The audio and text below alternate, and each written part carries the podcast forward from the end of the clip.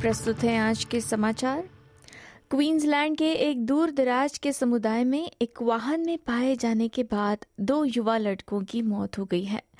Police ने बताया है कि रॉकहैम्पटन से 170 किलोमीटर दक्षिण पश्चिम में वूरा बिंडा में एक खड़ी कार के अंदर पाए जाने के बाद दो साल के एक लड़के की अस्पताल में मौत हो गई और एक तीन साल के बच्चे को कार के अंदर पाया गया, जब पुलिस लगभग तीन घंटे बाद वूरा बिंडा के पते पर पहुँची।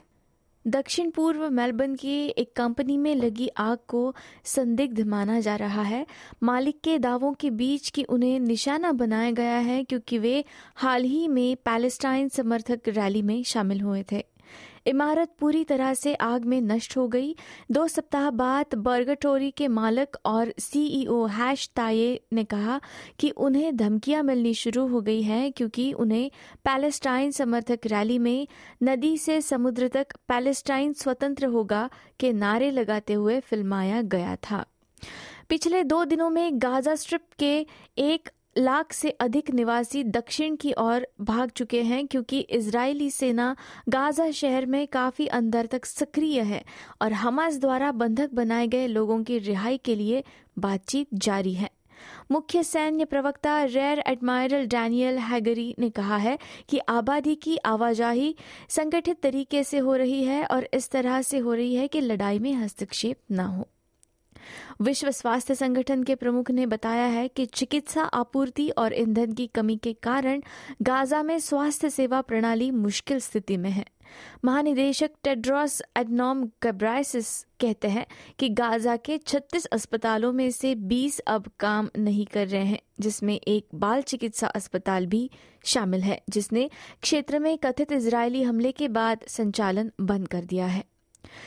इस चिंता के बीच कि कई ऑस्ट्रेलियाई लोग महत्वपूर्ण फ़र्स्ट एड ज्ञान से वंचित हैं। जहरीले दंश और डंक पर एक नया जागरूकता अभियान शुरू किया जा रहा है।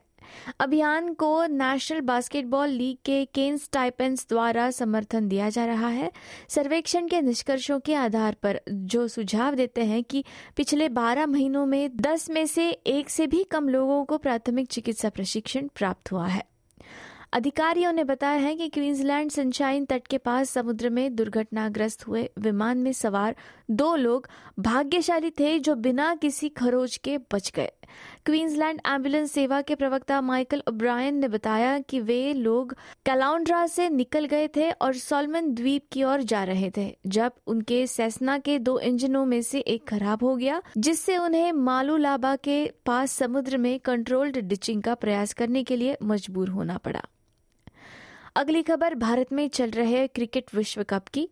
अंतर्राष्ट्रीय क्रिकेट परिषद में श्रीलंका की सदस्यता तत्काल प्रभाव से निलंबित कर दी गई है, जिसका कारण सरकारी हस्तक्षेप बताया गया है। ये निर्णय इस साल के विश्व कप में राष्ट्रीय टीम के खराब प्रदर्शन के बाद देश के खेल मंत्रालय द्वारा श्रीलंका क्रिकेट बोर्ड को बर्खास्त करने के बाद लिया गया है। इस फैसले पर बाद में श्रीलंका की अपील अदालत ने रोक लगा दी थी। श्रीलंका ने विश्व कप में अपने नौ मैचों में से केवल दो जीते और दस टीमों की तालिका में नौवे स्थान पर रहे।